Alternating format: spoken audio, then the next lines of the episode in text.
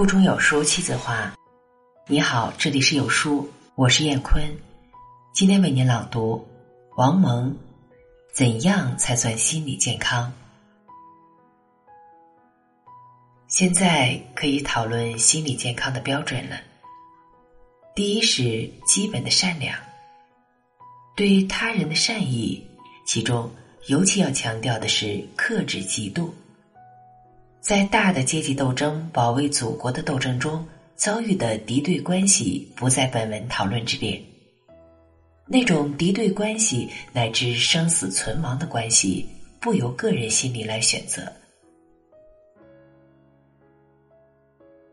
这里说的是，人们常常由于嫉妒而丧失了自己的善良本性。由于嫉妒，人们会以别人的失误为自己的成绩。把别人的跌跤当成自己的建议，而嫉妒基本上是一种弱者的心理。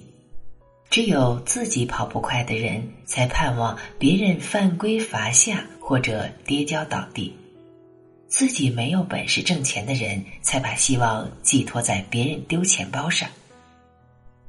嫉妒使人幸灾乐祸，仇恨贤能，坐卧不安，丑态毕露。嫉妒使人产生一种祸害他人的罪恶心理。东北某地一个人的侄子，竟因嫉妒叔叔大酱做的成功，而偷偷跳墙跑到叔叔家里，往众多酱缸里倒柴油。电视里，他对电视台的记者仍是恶狠狠的说：“我让他生生火。”说了一遍，还要再说一遍。可惜的是。这种侄子在较高层次的人中也有。高级嫉妒者与大将制造者的侄子并无二致，只是手段上比到柴油高明一点，而且要找出一些冠冕堂皇的道理来罢了。《红楼梦》里的赵姨娘是一个嫉妒的样板，她做了两个小人儿，写上宝玉与王熙凤的姓名、生辰八字。用针往小人心口上扎，这是嫉妒者的典型举措。据说世界各国都有过这种用类似巫术的方法整人的迷信。从某种意义上说，嫉妒是万恶之源。嫉妒给人的负担是太沉重了，给人的阴影是太黑暗了。只有尽量去除嫉妒心。把人际间的难免的不服气引导成为合法的、积极的、光明的与正当的竞争，才算健康。第二是明朗，善良才能明朗，嫉妒、狭隘、阴谋、怨毒只会带来黑暗。与嫉妒同样可恶的还有自大狂、自我中心狂。自大狂与自我中心狂者容易变得失去理智，丧失自我控制的能力。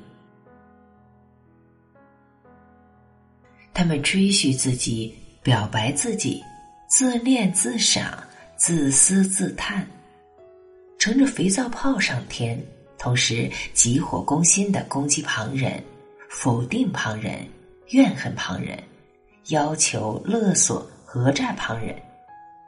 过热的结果必然是失望，是灰心，是悲观厌世，是诅咒一切，也就是自我冰冻。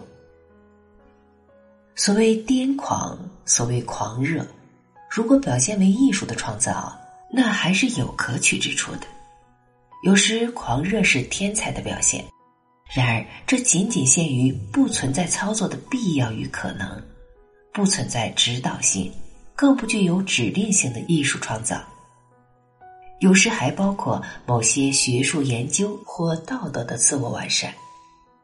仅仅限于不存在以其为楷模、为行动纲领的目的及完全非现实、非功利的人类活动上。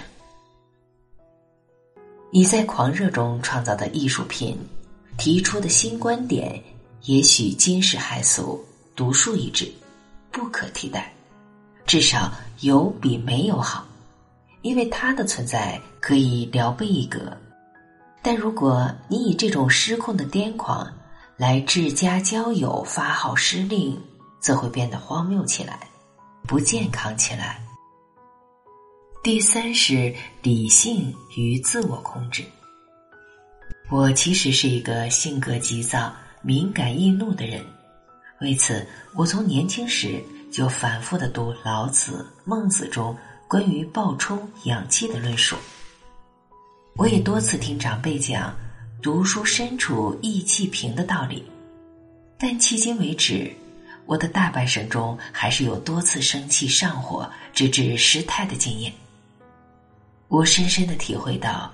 不论你有多么正当的理由，怒火攻心永远是一种失败的表现，绝对的属于消极的精神现象，绝对的只能导致丢人现眼的结果。虚火上升，智力下降，形象丑恶，举措失当，伤及无辜，亲者痛而仇者快，这是必然的一连串发展。那么。实在没有控制住，发了火了，生了气了，失了态了，怎么办？无他，赶快降温灭火。